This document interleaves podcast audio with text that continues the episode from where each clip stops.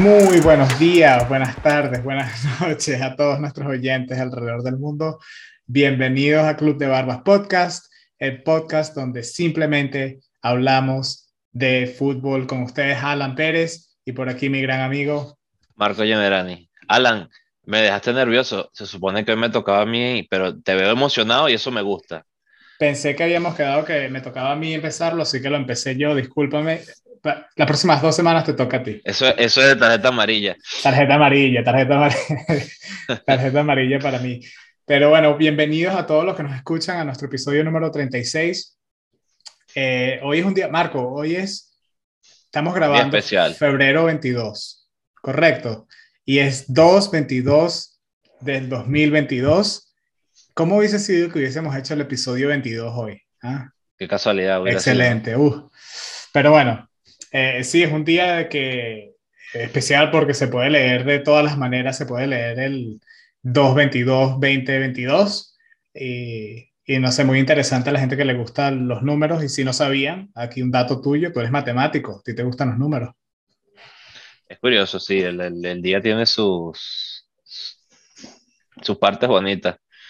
Sí.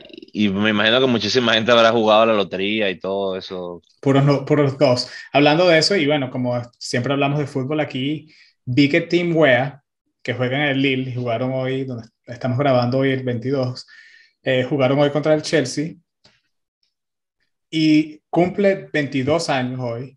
Su camisa es el 22 y hoy es 2-22 del 2022 para que tengan ese dato especial de un día especial. Alan, ese dato tienes que ponerlo en el, en el tweet, pero a las 22 horas, o sea, a las 10 de la A las 10. Con 22 minutos. Ah, sí, déjame, lo voy a escribir aquí para acordarme. Pero bueno, bienvenidos a todos. ¿Y cómo estás, Marco? ¿Cómo estuvo tu día? Nunca Mira, estuvo bueno. Hoy, la verdad, tuve el chance de, de ver algunos partidos eh, de la Champions bueno, de, vi uno específicamente, el de la Juventus. Me gustó mucho eh, lo que vi. La Juve crece y también sigue con sus errorcitos, pero, pero sigue siendo la Juve. Me gusta ver al Villarreal, un equipo que se supone que no debería estar allí en papel, pero sí está allí en fútbol. Y al final esto es puro fútbol, ¿no, Alan? Así También hoy es un día especial. Ver el Chelsea? Por casualidad. Vi el resultado, vi el resultado y como siempre hice trampa y vi los goles para poder hablar, porque es lo que la gente habla, más que todo, mal aficionado de mí. Pero estuvo bien, estuvo muy bien. El, del eh, Chelsea fue el que yo, no vi el de la Juve con el Villarreal, vi el del Chelsea y, me, o sea, el Chelsea está dominando, dominando, están jugando muy, o sea, no, no, pues, se ve como un equipo completo, tienen la química, tienen los jugadores, o sea, se pueden dar el lujo de haber dejado a Jorginho en la banca, eh, Lukaku en la banca, eh, Mount, que creo que estaba lesionado, pero en la banca, ni jugó.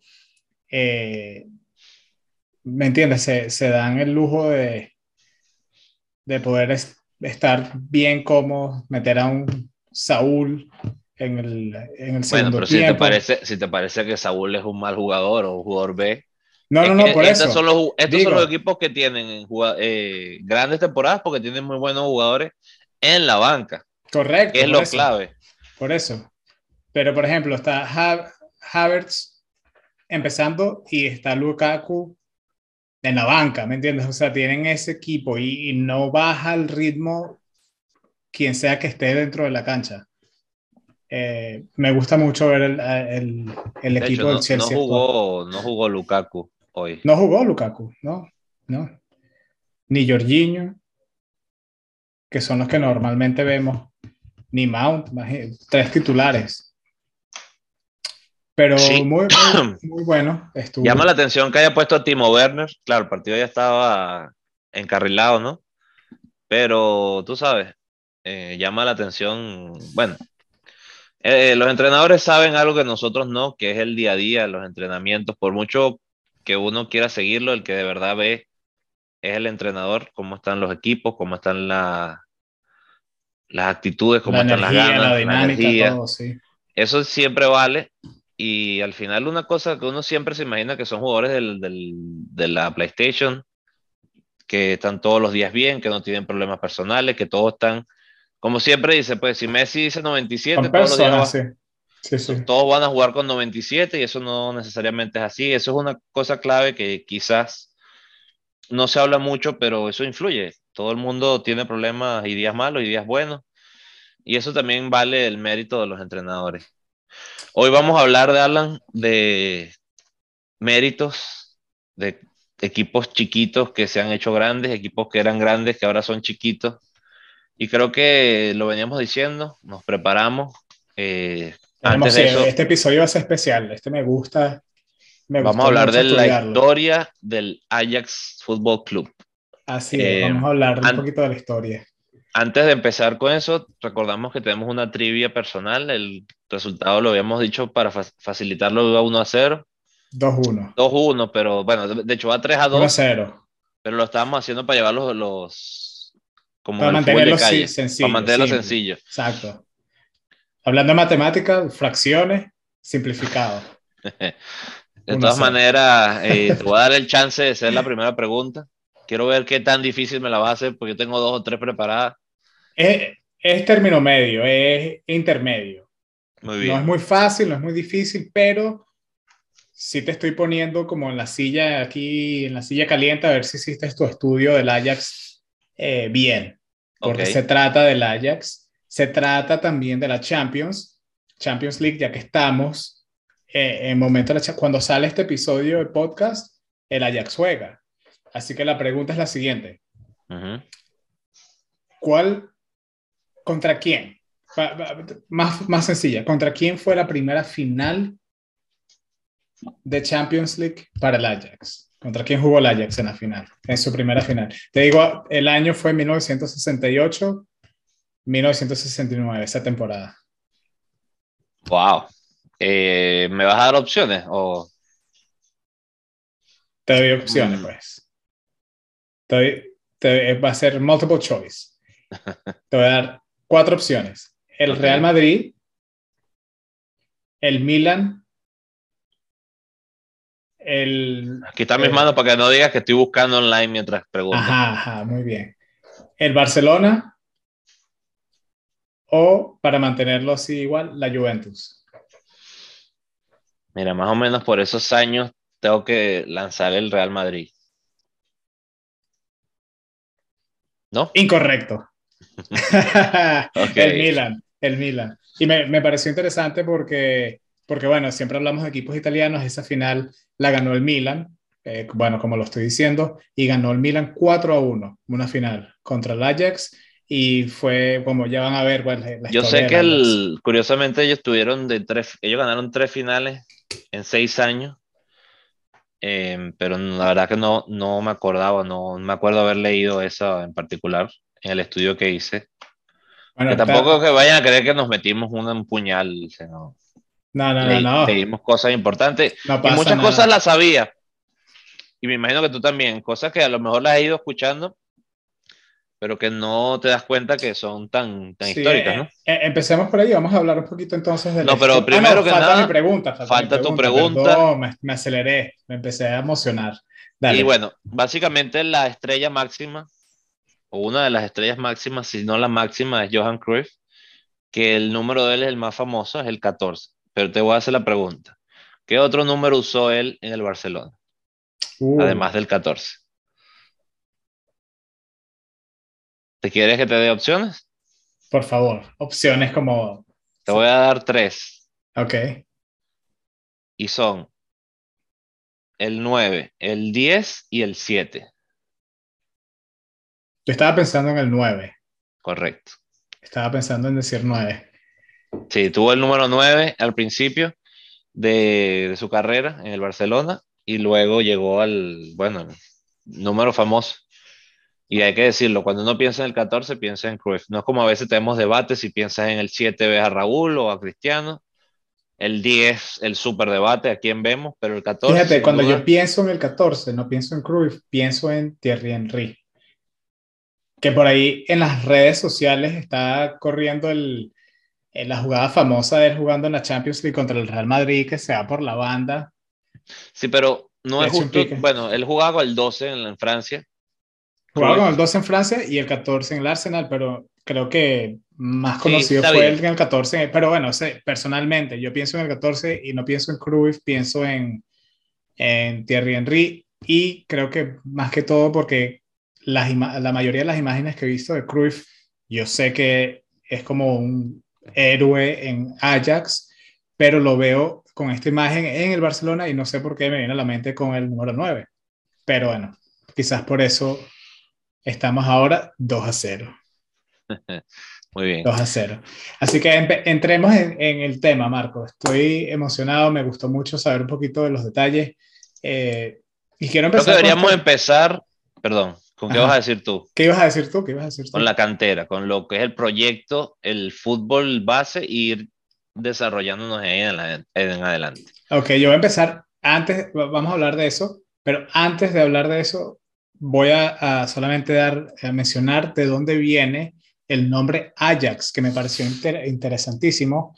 No sé si, si pudiste eh, ver eso. Eh, sí, pero, pero te lo voy a dejar. El nombre aquí, y si, me ven voltear la cara que tengo aquí la otra pantalla, es eh, basado a, una leyenda de, la, una, historia griega, de, de la mitología y de un personaje que se llamaba Ajax. Y si ven el escudo del Ajax, es la cara de un personaje y es la cara de este legendario eh, mito, héroe mitológico de Grecia. Y para más dato, Marco, para ti, para que te emociones con este dato, si, si lo ven detalladamente, la cara está compuesta de 11 eh, líneas separadas, o sea, tiene 11 piezas que hace la cara, este, significando y representando las 11 posiciones de un equipo de fútbol. Y me pareció muy interesante, eso es un dato que en mi vida hubiese adivinado. Yo pensé que Ajax era quizás una ciudad como normalmente es en Holanda o en Europa que se hace. Eh, no sé, pensé que quizás aquí el sobrenombre o algo, pero me pareció muy interesante que, le, que lo nombraron por un héroe de una mitología griega y tienen la cara ahí con 11 posiciones, con las 11 líneas representando las 11 posiciones. Me gustó mucho. Sí, yo también lo había leído. Eh, bueno, hay muchísimas cosas que, que habrán cambiado desde el comienzo, ¿no? Pero eso creo que se mantiene, seguimos jugando con 11, es muy interesante y, y es bonito ver esas cosas, ¿no? Que le, que le busquen un poquito de, de, de, misterio, le pongan un poquito de... de yo diría también personalidad, ¿no? la... Sí, de, de, que todo tenga un sentido, de no dejarlo nada al azar y eso creo que habla bien del club. Eh, obviamente, si vamos a hablar desde antes, hay que decir que empezó en 1900 exactos. Eh, 1900 literalmente empezó el primer partido de ellos. Em, también obviamente hay que decir que no son importantes hasta dentro de, creo que 11 años más adelante. O sea, tardaron 11 años en entrar a la élite del fútbol, si no me falla la memoria. Y de ahí en adelante, bueno, es uno de los tres grandes de, de Holanda. El Feyenoord siendo el máximo rival, pero no es el más importante. Correcto. Es el PSV Eindhoven, que es el otro que comparte más copas. Pero aparentemente el odio máximo que tienen es con el Feyenoord. Así es. Curiosamente, curiosamente, el Feyenoord, si no me falla, y voy a doble chequearlo, el Feyenoord puede decir que tuvo en sus líneas a Johan Cruyff. En serio, eso sí no lo sabía ese dato. Eso lo leí, yo no sé si es verdad, pero fíjate, su última como, eh, fíjate, sí, su última campaña como jugador fue con el Feyenoord. Aunque no te parezca, ¿no?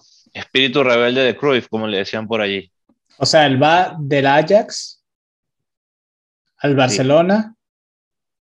Vuelve al Ajax y después cambia al Feyenoord. Interesante, wow. Eso no lo sabía, no tenía ni idea.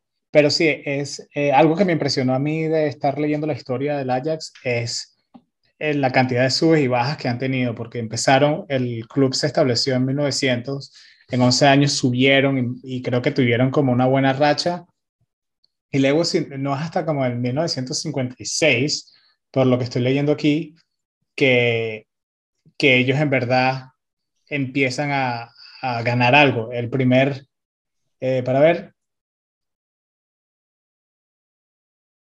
en el 1900, y esto está escrito aquí, y esto creo que lo busqué, lo encontré por marca, eh, dice que en 1956 por fin se permitió jugar el fútbol profesional en los Países Bajos y vio libre la creación de la, de la liga eh, holandesa Eredivisie y el Ajax sería el primer campeón de la competición en la temporada 1956, 1956 eh, al 57, pero su nivel no daba aún para competir en el continente. Y otra cosa que vi, un dato importante, es que Holanda, en comparación con estos otros países de Europa, eh, hablando de población, que eso lo hemos mencionado aquí antes, no es tan grande. Creo que tienen algo como 17 millones de habitantes versus los otros países como España, Francia, tienen 30, 40 millones, eh, y eso también ha influido en, en, ese, en el, nivel de jugadores o quizás hasta la economía de los países. Yo, creo que, yo creo que sí influye, es muchísimo más fácil, inclusive si tú tienes 100 jugadores, sacar 11 que de 50 sacar 11, o sea, es, es bien sencilla la matemática. Hay que tener en cuenta que no todos van a jugar al fútbol, con todo y que sea el deporte máximo. Eh, creo que eso influye muchísimo, ¿no? Y hay que decir que han tomado la iniciativa de crear jugadores con una filosofía desde chiquitos y los han llevado a ser, eh, bueno, de hecho, eh, si de esto tenemos que hablar en algún momento la naranja mecánica, porque es porque van como que están basados en, en, sí, van de la mano. Exacto, van de la mano. Y obviamente hay que decirlo, la preparación no solamente de Ajax, sino de sus inferiores de los equipos de, de, Holanda y la filosofía. Creo que aquí lo que vale destacar es algo que hoy por hoy creo que si jugamos fútbol en Japón, vamos a ver algo que se inventó y por increíble que parezca, nunca alguien lo había visto, que es el rondo. El, el jugar un pase a dos toques máximo, en soltar la pelota y moverte.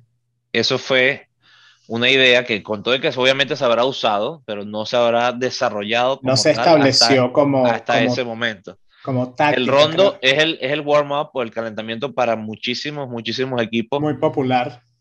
Es un sistema, para, primero para hacer el fútbol rápido y, toque y moverte, pero también ayuda a hacer grupos. Eh, e, es muy completo el ejercicio. Hay gente que le dice el perrito, ¿no?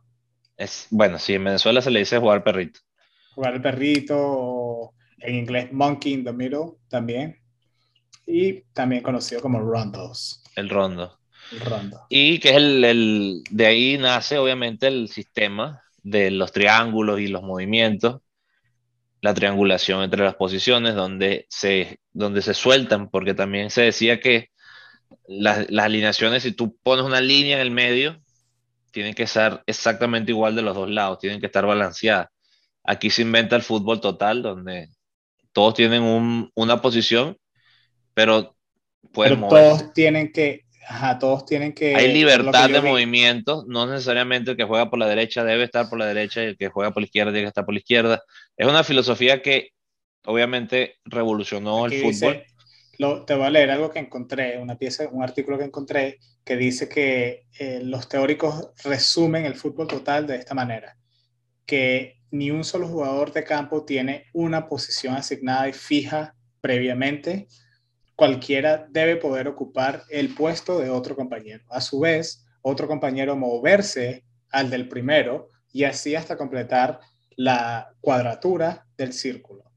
nosotros, nosotros viendo esa definición, decimos, por ejemplo, que nosotros venimos de un estilo de juego italiano por, por nuestra, eh, nuestra cultura, Alan, eh, eso es básicamente, el, si, si, una persona sale, el otro tiene que cubrirlo. Defensivamente es el punto número uno de, del, del, esquema de juego italiano, por ejemplo, que viene adoptado seguramente de este, Claro, porque este movimiento. Fue, fueron los primeros, los primeros en, en, establecer algo así. Otra cosa que leí que me pareció muy interesante y no recuerdo exactamente en qué año se implementó esto y uno de sus entrenadores más eh, famosos, y ahorita voy a buscar el nombre, pero... Renke, dices tú.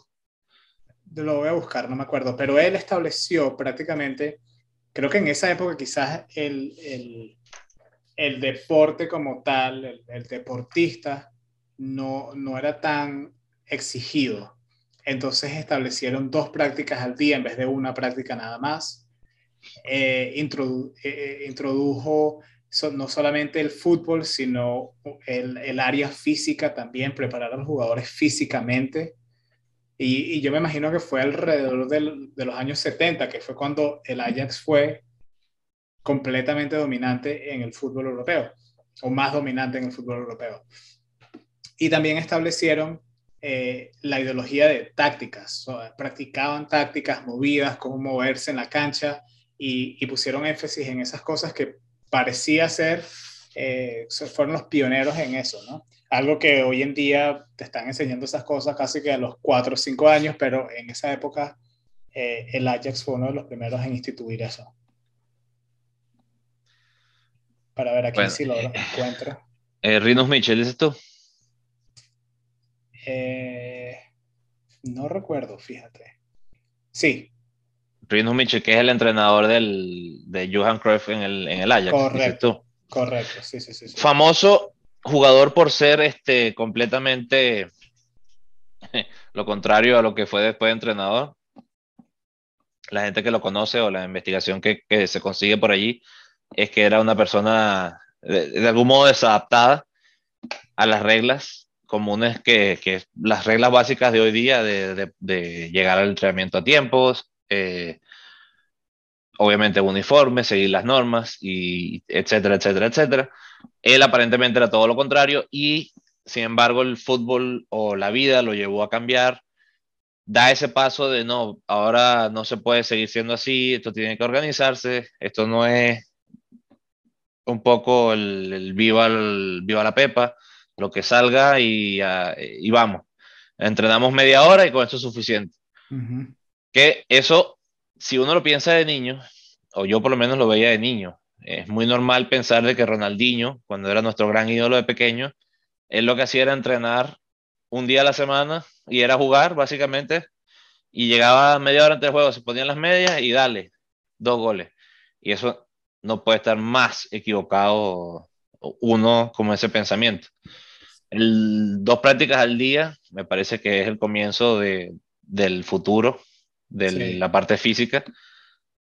Y obviamente también cómo han ido cambiando las cosas. Cuando nosotros éramos pequeños, podemos decirte, por ejemplo, que estaba muy, muy mal visto en Latinoamérica el entrenamiento con pesas que los niños se van a quedar chiquitos, que no se van a desarrollar, que no se puede levantar pesos por arriba de los hombros, porque daña el crecimiento y, hoy por hoy creo que los niños a los 13 años ya empiezan con cierta parte de potencia es que, Bueno, toda esa parte de, de, de entrenamiento físico se ha estudiado mucho más y se hacen, o sea, tienen entrenadores físicos que saben hacerlo, saben hacer ejercicios diferentes que no son los comunes, que quizás en esa época cuando nosotros éramos pequeños que nos decían que, sabes, puros dumbbells y levantar pesas como, como vikingos, pero ya, ya hay, métodos diferentes, hay máquinas diferentes eh, donde puedes igual ejercitarte,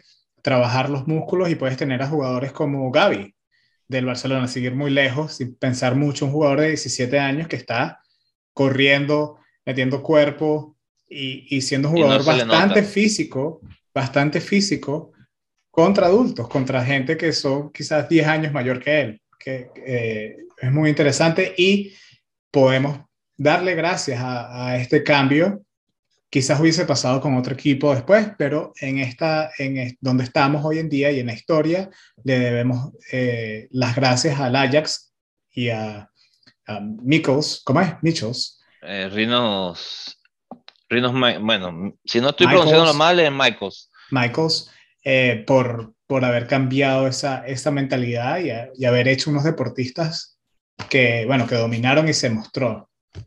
Quizás un poquito la, la filosofía de no vamos a ser los mejores de talento, pero vamos a ser los que más corran, no vamos a ser los mejores de fútbol, pero vamos a ser los que mejor jueguen, no vamos a ser los más técnicos, pero vamos a ser los más tácticos, porque al final son cosas que se pueden enseñar. Creo que tú no puedes a lo mejor jugar al fútbol, pero puedes saber dónde tienes que estar parado. Que después no sepas quitar la pelota o que no sepas pasarla, eso está bien. Puedes trabajarlo. Pero que, tú puedes agarrar, y ni siquiera un atleta, un niño que nunca haya corrido en su vida, obviamente con las limitaciones que va a tener, tú le puedes explicar, mira, en esta situación tú tienes que estar aquí, en esta situación tú tienes que estar allá, o en esta situación tú tienes que estar aquí. Esas son cosas que en un libro se pueden explicar.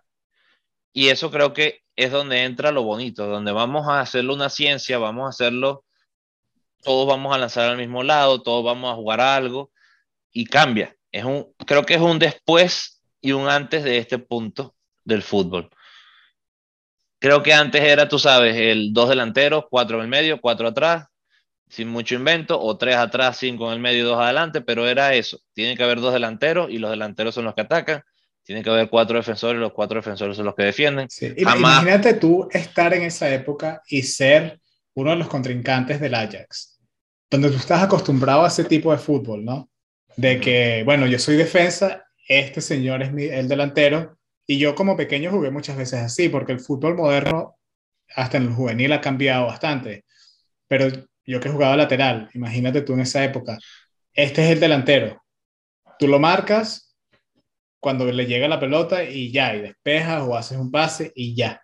Imagínate tú enfrentarte contra un Ajax y de repente tienes a ese delantero, está subiendo el lateral del equipo y tú, ah, bueno, pero aquí tengo a este y, acerca, y tengo a estos cuatro aquí, ¿qué hago? ¿No? Que eh, impresionante. Tiene que llamar la atención, tiene que también haber un desarrollo físico porque obviamente tienen que correr de repente el doble de lo que venían corriendo, no había cambios como ahorita Creo que eh, hubo un momento inclusive donde no existían los cambios. Los 11 titulares tenían que aguantar todo el partido, sí o sí. Y estoy seguro, lo que no sé si en ese momento ya existían los cambios como tal, estoy seguro que... Voy a buscar. Que, bueno, seguramente había algún tipo de sustituciones. No obviamente las 5 como hay hoy, hoy en día.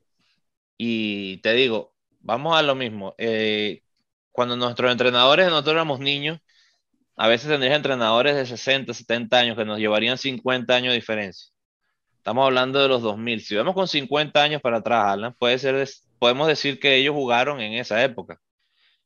Y nos enseñan muchas cosas que son ya, obviamente eran unas ligas inferiores, son entrenadores que no tenían una preparación como al final o al, a la mitad de nuestras carreras.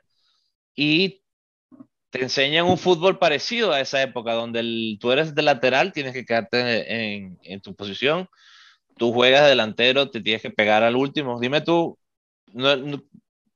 yo jugué delantero por mi tamaño, porque bueno, se decía que yo era un centro delantero, pero podía cabecearlo.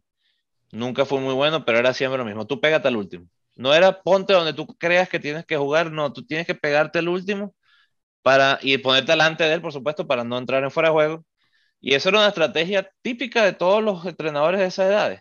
Todito, sí. Y, volviendo ya un paréntesis, eh, tenías razón, el, los cambios, así como los, los que conocemos, eh, fue este, hasta 1958, cuando... En esa misma época que estaban estamos hablando. Correcto, 1958. Entonces, a eso volvemos. El, el fútbol que nos enseñaron de pequeños, por lo menos a mí, tuve muchos entrenadores que venían de esas épocas, de los 60, de los 70, donde y eso es lo que conocían. enseñan ese fútbol, que es lo que nos, nos inculcan, que es lo que ellos que conocían, porque también hay que decirlo, nosotros estamos mal acostumbrados a que ahorita un entrenador de un, de un juvenil, de un sub 15, ya tiene que saber ciertas cosas que antes eran probablemente solo para los entrenadores profesionales hay tácticas que, que, se estudian ahorita que tú tienes que enseñárselo a un niño de 15 años y que a lo mejor no se enseñaban hasta los 20 años en otras épocas. Entonces, el fútbol ha evolucionado y ha llevado a que obviamente todos sepamos más. Creo que el aficionado ha cambiado también porque ahora ve y entiende el fútbol diferente. tú le puedes decir a un aficionado italiano cuando existía el, el catenacho, que era el, que le pegara más duro, era el central, porque era el que la llevaba hasta adelante. Tú le muestras el fútbol de hoy y, creo que se muere, no entiende. Un central que pasa la pelota, un portero saliendo jugando. Eso un portero bueno, porque los porteros ahorita tienen habilidad con los pies. ¿Cuántas veces tú veías que el portero no saca de meta? Sí, sí, sí, sí, muy común. Y muchas veces, bueno, en las épocas cuando yo era pequeño, que las cosas, el mundo ha cambiado mucho, pero si eras un jugador de fútbol y, y no eras bueno en la cancha, quizás te ponían en la arquería. Bueno, quieres jugar fútbol, es como que la posición que te toca. Hoy en día hay muchos jugadores que quieren ser arqueros y se entrena, o sea, ser arquero es para mí una de las es la posición más difícil dentro de la cancha y, y se le da mucho más crédito que se merecen, ¿no? Pero antes era, era, pero ha cambiado, porque antes no, antes era como eso, como que, ah, bueno, si no sabes con los pies, pues con las manos.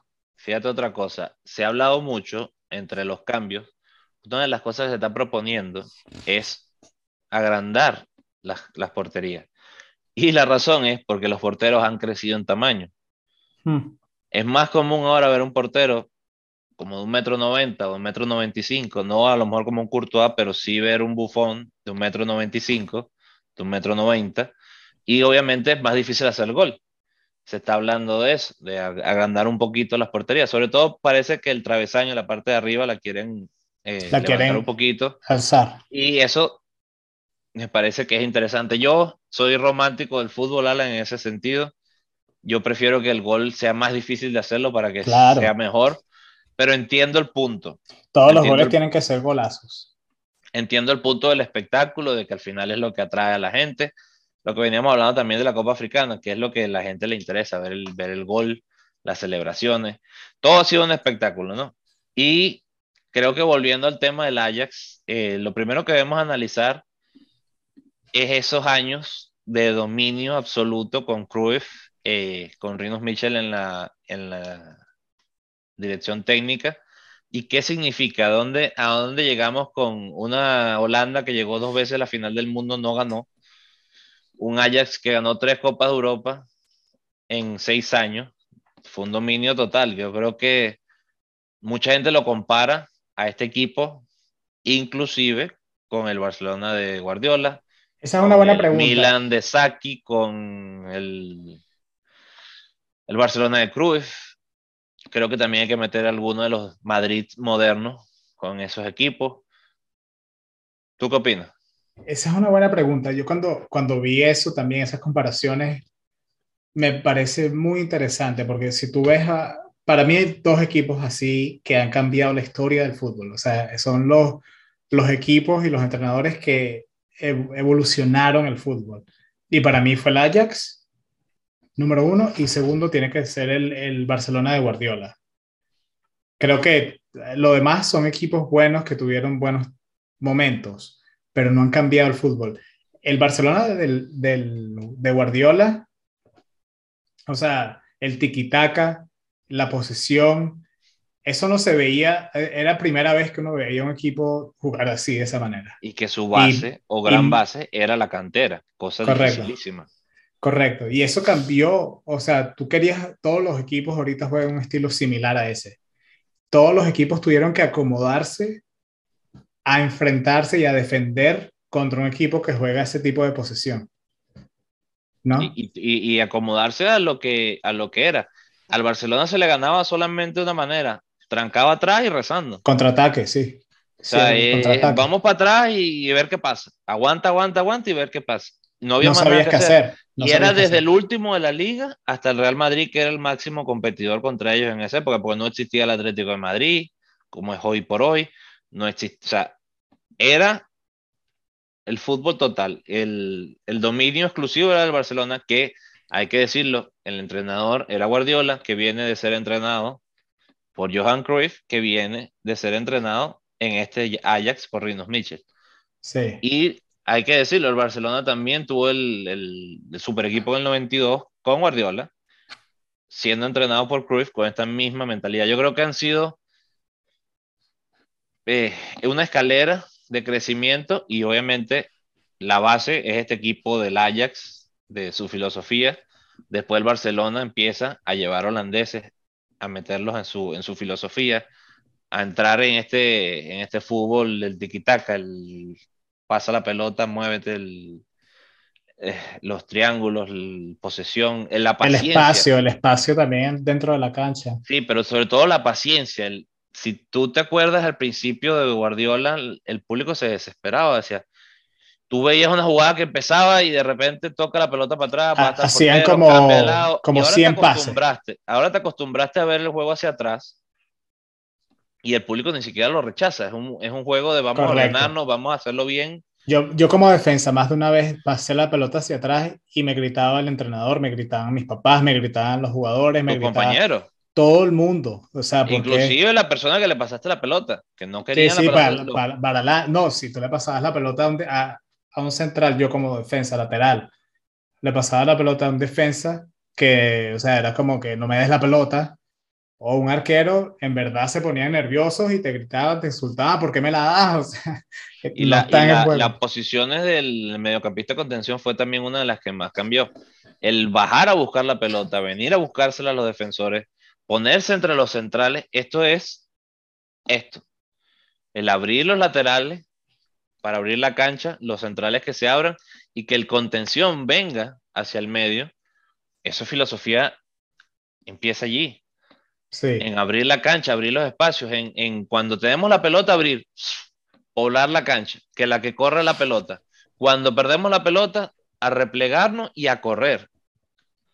Eso es brillante. La, el ver al Barcelona, creo que siempre hablaremos, y sobre todo dentro de 30 años se hablará del Barcelona atacando o de, de este Ajax atacando, pero hay que decir también, vale la pena verlos defender en la presión que pone el Barcelona con esta, porque hay que decir, es injusto, estamos hablando del Barcelona cuando dijimos que íbamos a hablar del Ajax, pero es que su, su evolución final fue esta filosofía. También.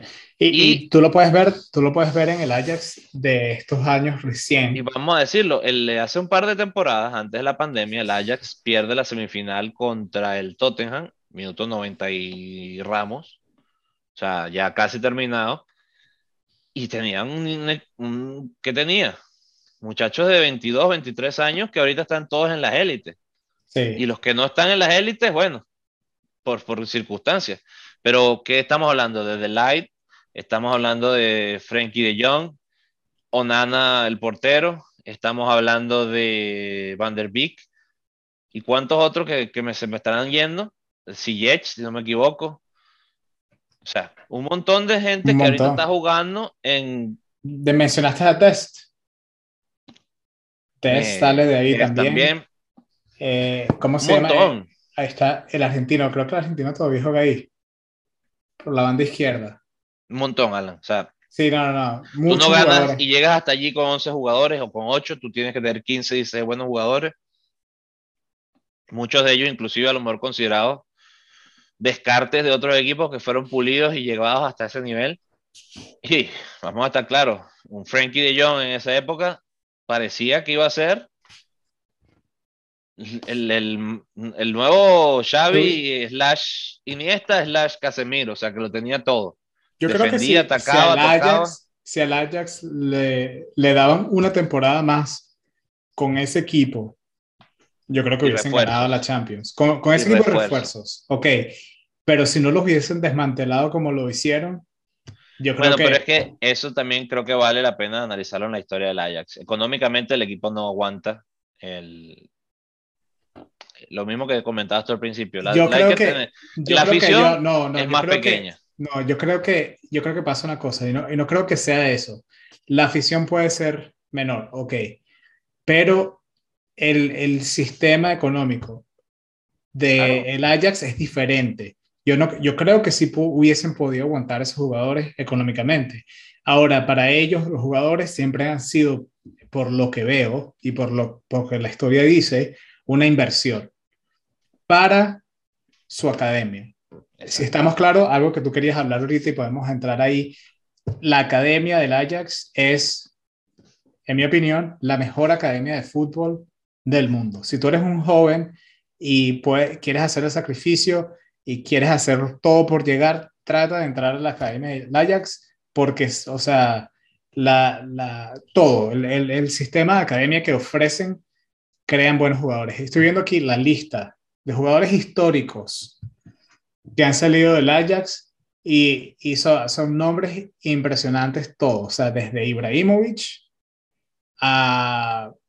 Bueno, pero Ibrahimovic viene del Malmo, ¿no? Wesley Snyder, pero jugó cuando era joven. Wesley Snyder, no, estoy, no solamente de las academias, sino de todo el sistema de Ajax, cuando, porque el Ajax también invierte mucho en jugadores jóvenes. Quizás no entran y crecen en la academia, pero ellos hacen un recruiting del máximo, del máximo. Ellos tienen un ojo y quizás un ojo no de superestrellas, pero un ojo de jugadores buenos que ellos los, los llevan, llevan a un nivel más allá. Correcto. Eh, pero bueno, si quieres, vamos a hablar un poco de la academia, que tú habías empezado a hablar de eso, Marco, a ver qué encontraste de, de, ese tema. Lo que, lo que te decía es la, la filosofía de, de, vamos a crear un jugador de fútbol, pero hay que hacer lo que estudie, que sea parte de algo, una ideología, una, no solamente es que venga a jugar, pero que se vaya a la casa, sino que sea parte de una institución donde pase tiempo allí, donde la familia entienda de que esto es un proceso largo y continuo, eso creo que nace, a lo, bueno, digo, a lo mejor no nace como tal en el Ajax, pero lleva a este nivel en ese equipo. Tú ibas a mencionar jugadores, creo que si mencionamos los modernos, nos van a dar palmaditas en la espalda, pero hay que decirlo. Dennis Bergkamp, por ejemplo, super jugador del, de la última copa que ganó el Ajax. ¿Quién no se acuerda de Dennis Bergkamp con el Arsenal, por ejemplo? Haciendo todo lo que le dio la gana, literalmente. Bueno, ya mencionamos a Johan Cruyff, ya mencionamos a... Danny Blin. Daniel Blin, el papá también jugó. Correcto. Eh, aquí eh, tengo, mira, eh, obviamente los porteros Frank, para... Frank Rijkaard. Frank Rijkaard, los porteros también. Van der Sar, Van der Sar, eh, De Boer. Los hermanos de Boer. Los hermanos. Philippe Cocu probablemente. Otro eh, jugador importante del Barcelona. Aquí veo a Van Basten. casi nada. Van der Vaart debe estar por allí. Van der Vaart está. Eh, si no me falla la memoria, un, bueno, no estoy tan seguro. Ruth Van Nistelrooy no sale de allí. Edgar Davids. Eh, David. Nada más, David. El, jugador de los lentes para eh, lo conocen lentes.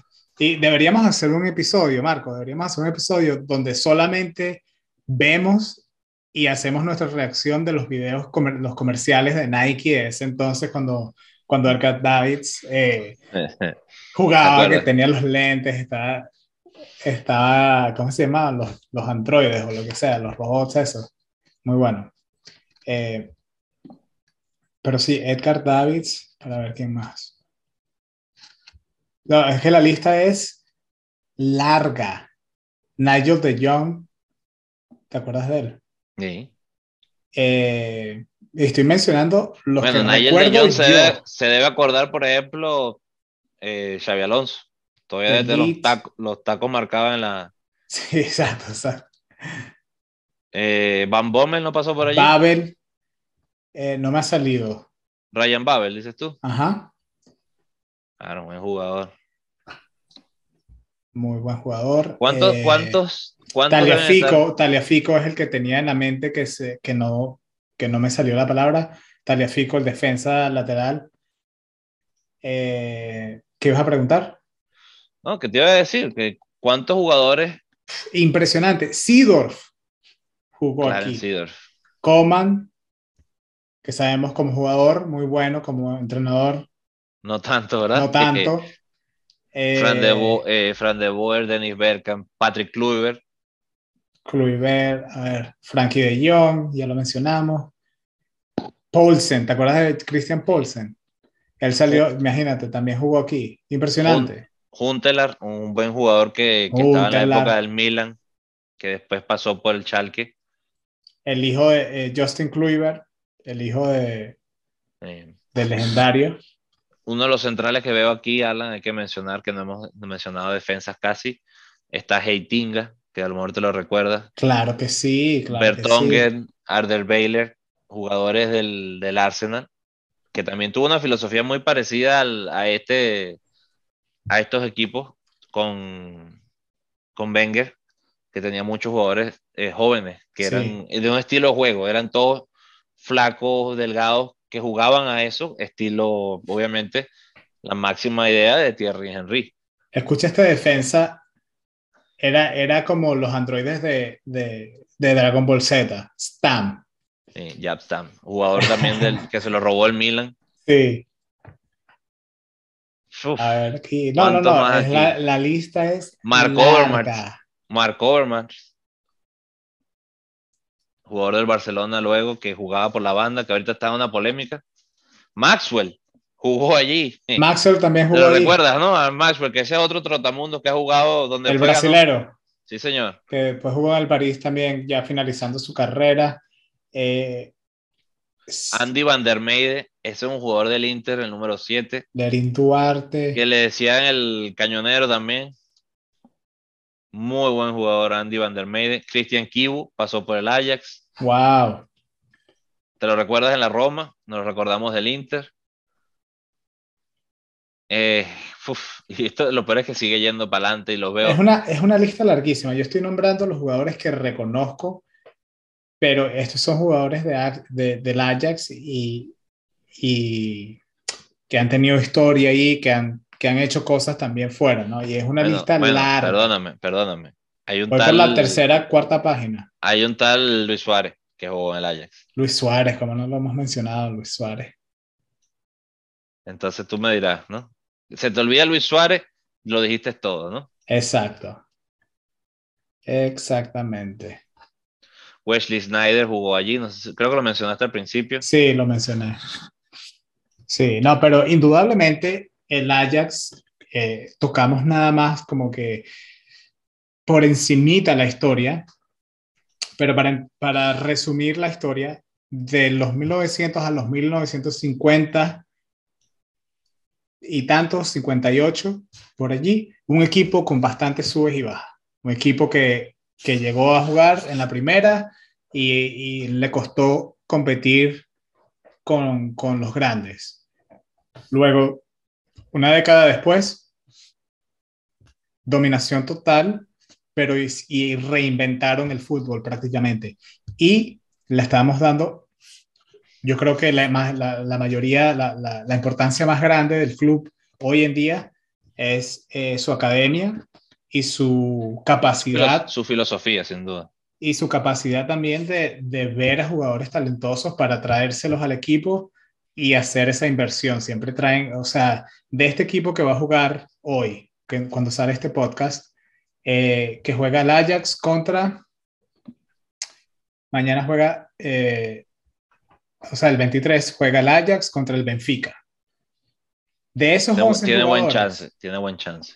De esos 11 jugadores, vamos a ver jugadores que quizás si no sigues al Ajax, no los has visto jugar, al menos que sea en la Champions League, jugadores jóvenes como CJ, eh, jugadores como eh, The Lead en aquel entonces, que tú decías, bueno, ¿y estos jugadores quiénes son? Son buenísimos y después está jugando en la Juve, en el Barcelona, en el Chelsea. De este plantel de 11 titulares del Ajax que están arrasando, me parece que, que van a salir de ahí porque eso es lo que hace el Ajax. Ellos agarran el talento, agarran sus academias y crean jugadores que van para otras ligas y, son estrellas allí. Vamos a ver, actualmente... ahorita estaba viendo algo interesante. Tú sabes el, tema que hubo con Nana con, la, con el doping que tuvo, que supuestamente le dieron una medicación errada. Y estaba viendo ahorita quiénes son los porteros eh, suplentes. Está Martin Stekelenburg, otro histórico de, de, de, Holanda. Tiene 39 años y sigue jugando, no lo sabía.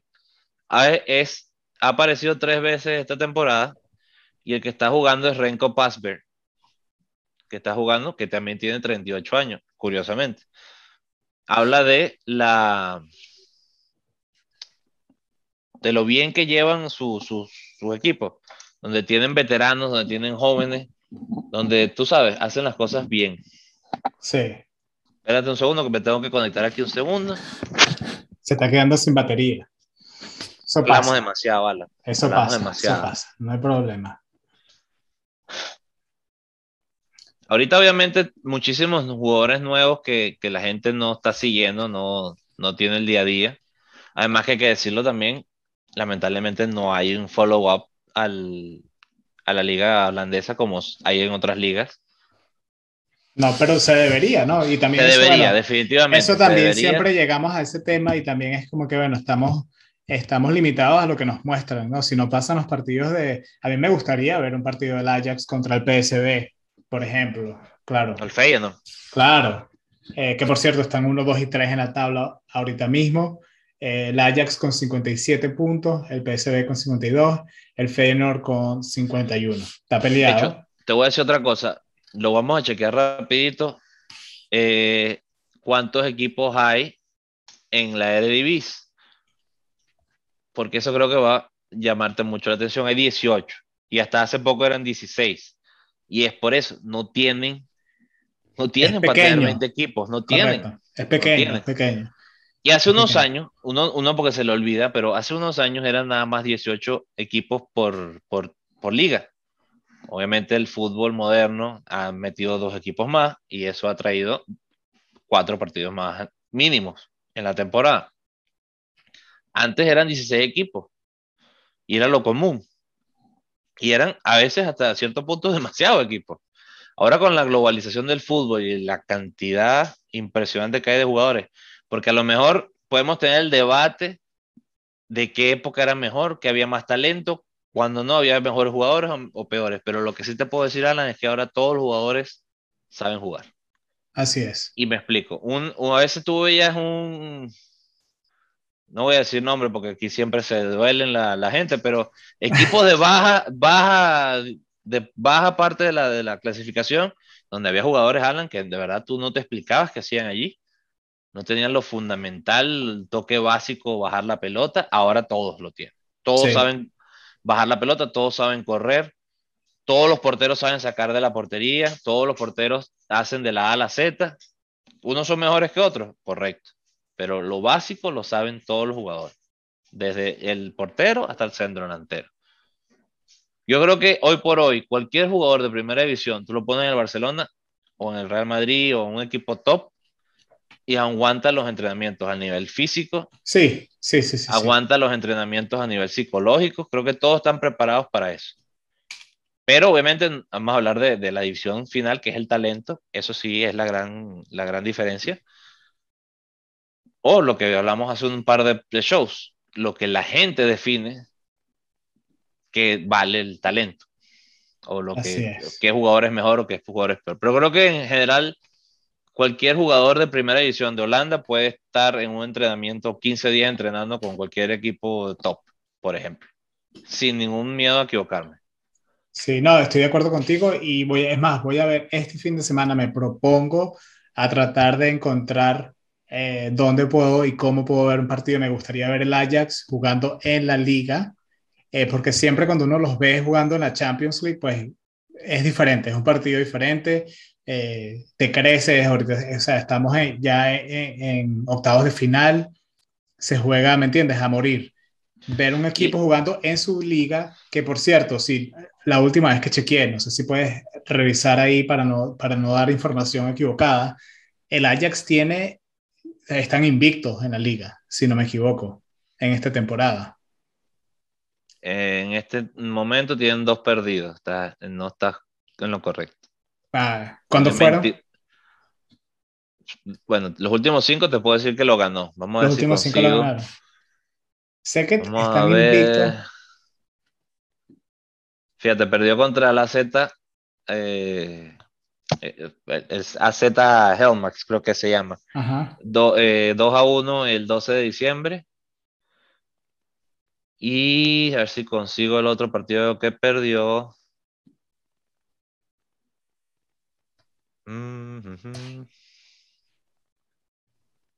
Bueno, le ganó 5 a 0 al Ajax, al PSV Eindhoven, para que lo tengas ahí en tus notas, que a ti te gusta llevar notas.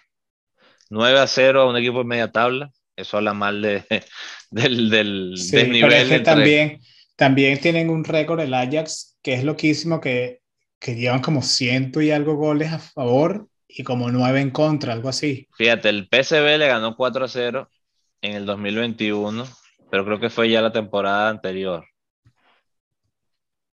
Pero sin miedo a equivocarme, Alan, es ahorita el equipo a seguir en, en Holanda. Te voy a contestar, goles a favor tienen 65 y en contra 5, tienen un más 60. Tienes toda la razón. Claro, sin incluir la Champions, ¿no? Eso es bueno, te digo, el, segundo mejor de no recibir goles, te lo digo, es. No, perdón, goles a favor tienen 70, no 65. 70, tienen 5 en contra, la plus 65.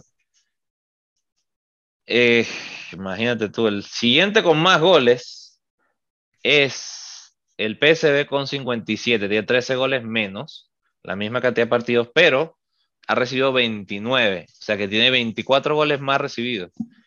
Eso habla de la diferencia futbolística que tiene en este momento el Ajax en su Increíble. Y hay que decir también que yo no conozco del 7 para abajo de la liga en este momento, pero los primeros 6 son equipos que se conocen. El Ajax, PSV Feyenoord, que creo que en general todo el mundo los ha escuchado. El AZ Almarx, el Twente y el Vitesse es También. los primeros 6 que son sus equipos, son su equipo famoso. Después está por ahí el Sparta de Rotterdam, que también se escucha, está casi descendido. Bueno, está muy abajo, todavía faltan muchos partidos, ¿no? Pero del resto, Alan, no los conozco así mucho. Como te digo, me gustaría, como dices tú, seguir más la liga holandesa, tener más tiempo en el día. Más tiempo, eso es lo que necesitamos, Marco.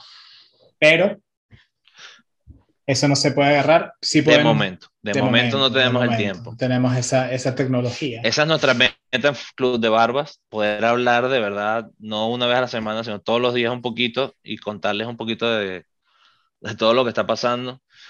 Y Alan, yo no sé si, si, bueno, no nos va a dar tiempo obviamente en un solo programa hablar del, del Ajax. Creo que hemos tocado... Tocamos lo, Tratamos de seguir un orden y no lo logramos ni siquiera medianamente cercano. Hablamos de muchas cosas buenas Obviamente también tú mencionaste algunas malas que han tenido, obviamente, unas épocas intermitentes donde han desaparecido por completo. estuvieron hasta punto de descender en varias ocasiones de, de, la primera división.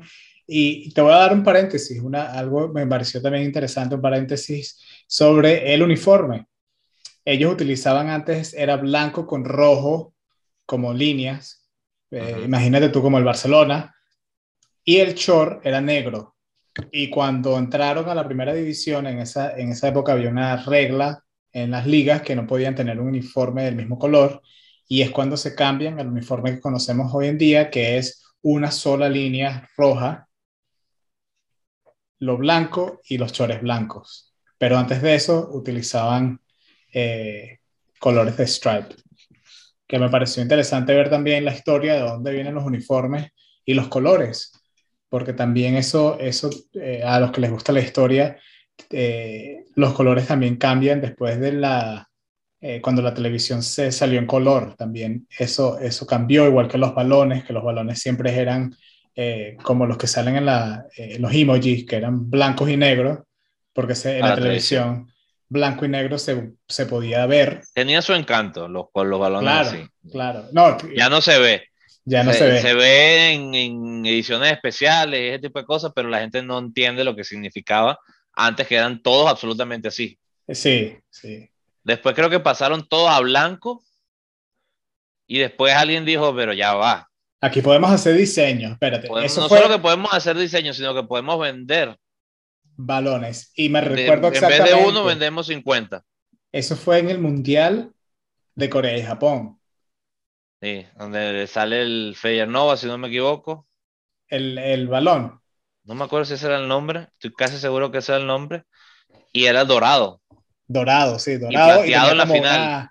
o al revés, o era plateado y dorado en la final, o, pero fue una cosa así rarísima. Que, el, bueno, me acuerdo también, la pelota de la Champions, si hacemos una, un recap, era siempre. Sí, el blanco, El, era blanco con las estrellas de la Champions negra y la primera vez que se jugó una final me la recuerdo, que fue la del Milan, con el Liverpool, si no me equivoco, que cambiaron a blanco con rojo en vez del no negro, fue como que...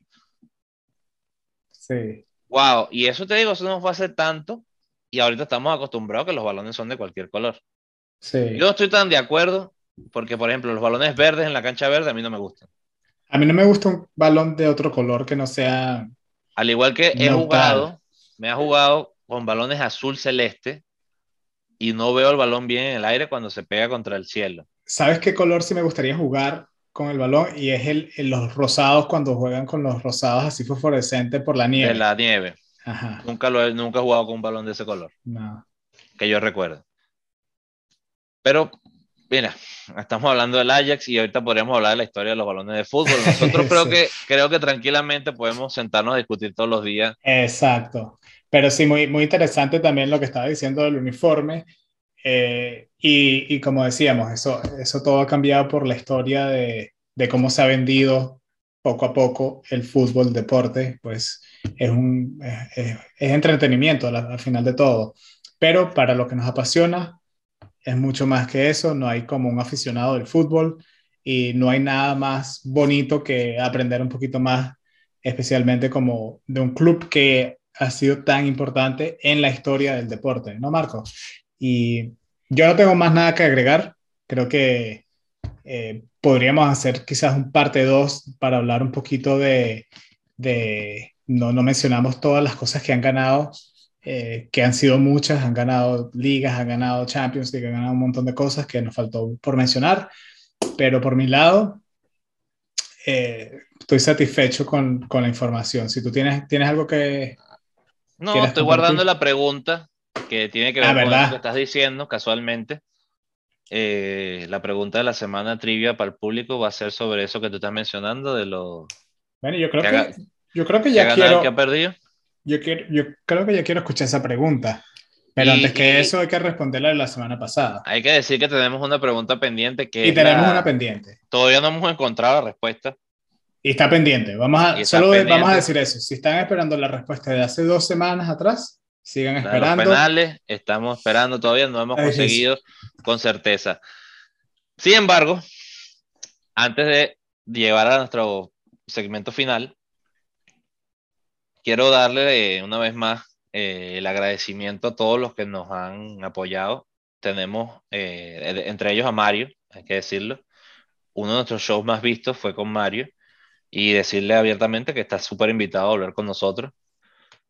Hablar de, de, otra cosa que no son los equipos que nos gustan, eso sí. Hablar de historia de fútbol, hay que ponerlo también en, en la raya. Y bueno, Alan, agradecerle a todos los que nos han seguido, a los que nos han visto desde el día 1 hasta el final. Eh, síganos en Instagram, que hoy pusimos una historia antes de esto. Fue muy interesante. Todo el mundo me ha escrito en el teléfono, me están reventando. Este, por lo, obviamente por lo bien que nos vemos, o sea, en, la cancha Barba. ¿Cómo es que el Estadio Barba? Estadio Barba y tengo la barba larga, para los que están viendo. Yo me la corté un poquito esta semana, me corté el pelo también, pero esto es mi barba corta. Que no se ve, pero... Entonces sí se te ve, sí se te ve. Pero para que sepan, esto es una barba corta para nosotros.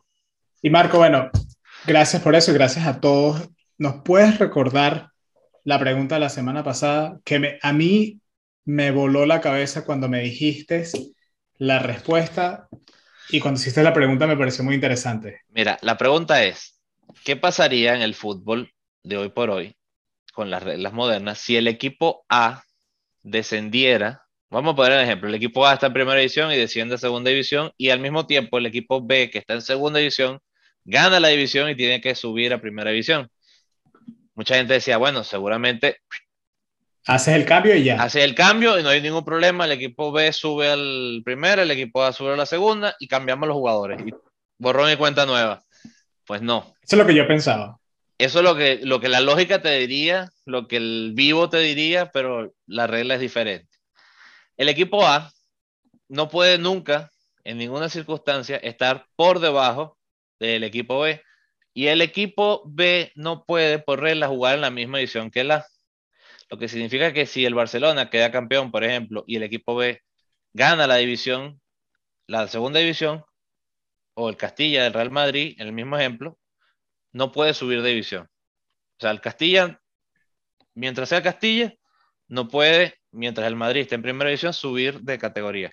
Entonces la respuesta es, si esto llegase a pasar, donde el equipo A baja de división y el equipo B sube, estando en divisiones cercanas, el equipo B tendría una gran sorpresa. En vez de ir a jugar o quedarse jugando en la misma división, baja a tercera división porque el equipo de primera tiene que bajar a segunda. Es mortal para el equipo B, que totalmente depende del equipo A. Wow.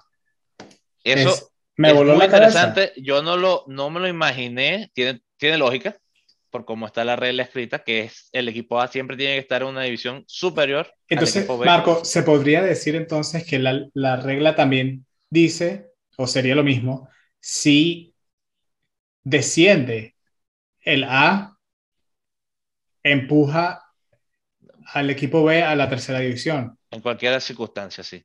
Lo o sea, pase lo que pase. Lo más doloroso es que aun cuando el equipo B suba de división, se va a bajar. O sea, aunque sea el primero. No Porque no puede estar arriba. Exactamente. El, es irrelevante la posición que tenga el de segunda si el primero baja. Es completamente irrelevante. El equipo B no puede jugar en la misma división que el A. Y no puede estar por encima, así que nunca vamos a poder ver eh, dos equipos en la misma liga o, o una cantera de un equipo A. Exacto. Mientras sigan Entonces, como están. ¿qué, ¿qué, habrá pasado aquel entonces? Ah, y Muy interesante, ¿qué habrá pasado? punto, estuvo a punto de pasar una vez. Estuvo a punto de pasar una vez. Casualmente no pasó por un año de diferencia. Y me explico con esto. Y de hecho, pasó que el equipo tiene que bajar de división. Pero estuvo a punto de pasar de que el equipo B quedó campeón y el equipo A quedó de último, solo que lo hicieron en años siguientes. O sea, por decirte, en el 2000 quedó campeón este equipo, que no me acuerdo el nombre ahorita, fue en España. Y el equipo B desciende el año siguiente. Estuvieron a punto de coincidir, exacto. El equipo A estuvo a punto de coincidir con el, el ascenso del equipo B. Por un año sí había pasado mucho. Y entonces, mira mi pregunta, Marco, que me, de, hablando de este mismo tema, cuando la Juventus la, la bajan, la bajaron a la segunda división, ¿no? Correcto, sí. Oficialmente fue a la tercera, apelaron y quedaron en la segunda. Y fue a la segunda. Con, como con 30 puntos negativos. Eh, la Juventus tiene un segundo equipo. Probablemente, pero no debe Deberíamos buscar, Lo que pasa es que estamos acostumbrados. Deberíamos buscar a ver si esa regla aplicó en ese instante, porque no, no muchas veces sueles ver a un equipo de, esos, de, esa, de esa magnitud bajar a la Serie B o la segunda división. ¿Y qué pasa con ese equipo? Que ellos normalmente también tienen un segundo equipo allí. También pasó con el Milan. También pasó con el Milan que bajó en ese mismo año interesante buscar eso. Y También podremos hablar de esos casos en este programa. Te lo invito a estudiarlo para un futuro. El, lo que fueron las apuestas, el lado negativo de, este deporte, el lado oscuro. sería un buen episodio. sería un buen episodio para un para, para hablar. Y ahora tienes la pregunta de esta semana. Sí, pero primero tienes que decirme dónde puedo contestar. Es verdad. Bueno, nos pueden contestar la pregunta a través de Twitter, Club de Barbas Podcast o arroba Club de Barbas Pod. En Instagram, Club de Barbas, así, facilito. Y en YouTube lo pueden encontrar como Club de Barbas Podcast también. Y si escuchan sus episodios y su podcast a través de Spotify, pueden responder directamente en el episodio cuando ven en la información y siguen bajando. Si están en el teléfono, bajan, bajan, bajan. Van a ver la pregunta de la semana donde pueden responder directamente y nos llega a través de Spotify y sería facilísimo porque si ya están poniendo, ¿verdad? Si están poniendo el episodio por Spotify, ¿por qué no ir rapidito y responder mientras están ahí en el semáforo? Pues yo sé que hacen eso. Muchas veces uno saca el teléfono en el semáforo, no deberían, pero para que estén pendientes ahí. Así que bueno, Marco, ya saben dónde responder. ¿Nos puedes decir la pregunta? Sí, la pregunta esta semana, obviamente, vamos a hacerla sobre el Ajax, lo que mencionamos de victorias y cosas importantes que ha ganado el Ajax. La pregunta es, ¿cuántas veces ha ganado la Copa principal de Europa? Porque obviamente cambió de nombre. Lo que vendría a ser hoy por hoy la UEFA Champions League, ¿cuántas veces ha quedado campeón? De la Champions League. ¿Cuántas veces fue campeón? Ahí tienen la pregunta de la semana. ¿Cuántas veces quedó el Ajax? Les puedo decir que, por ejemplo... No es más pista, Marco. Ha sido más veces campeón que el Inter. No es más la pista. Roma. No, no es más pista. Este, y bueno, y con eso... Ah, se, casi se me olvida, Marco. No, no les avisamos, pero la semana que viene vamos a estar también hablando de un tema que quizás les guste, quizás sea interesante, pero vamos a hablar un poquito de una liga que que no se, no se le da quizás el, el, el, el, respeto que se merece y es la Liga de México. Así que vamos a estar hablando un poquito de la Liga de México y la historia, de dónde viene y cómo se, se ha fundado eso. Así que los esperamos para el episodio 37. Para que lo sepan, y se los dejo de tarea a Alan y a todos, tienen un sistema de descenso que es muy complicado de saber. Es complicado. Es por porcentaje y vamos a hacer el mayor esfuerzo es explicarle cómo funciona en nuestro Así es. Así que bueno, con eso nos despedimos. Gracias por acompañarnos en el episodio número 36. Que tengan una buena semana y vean el Ajax jugar y disfruten. Y recuerden, puro, fútbol. Hasta luego.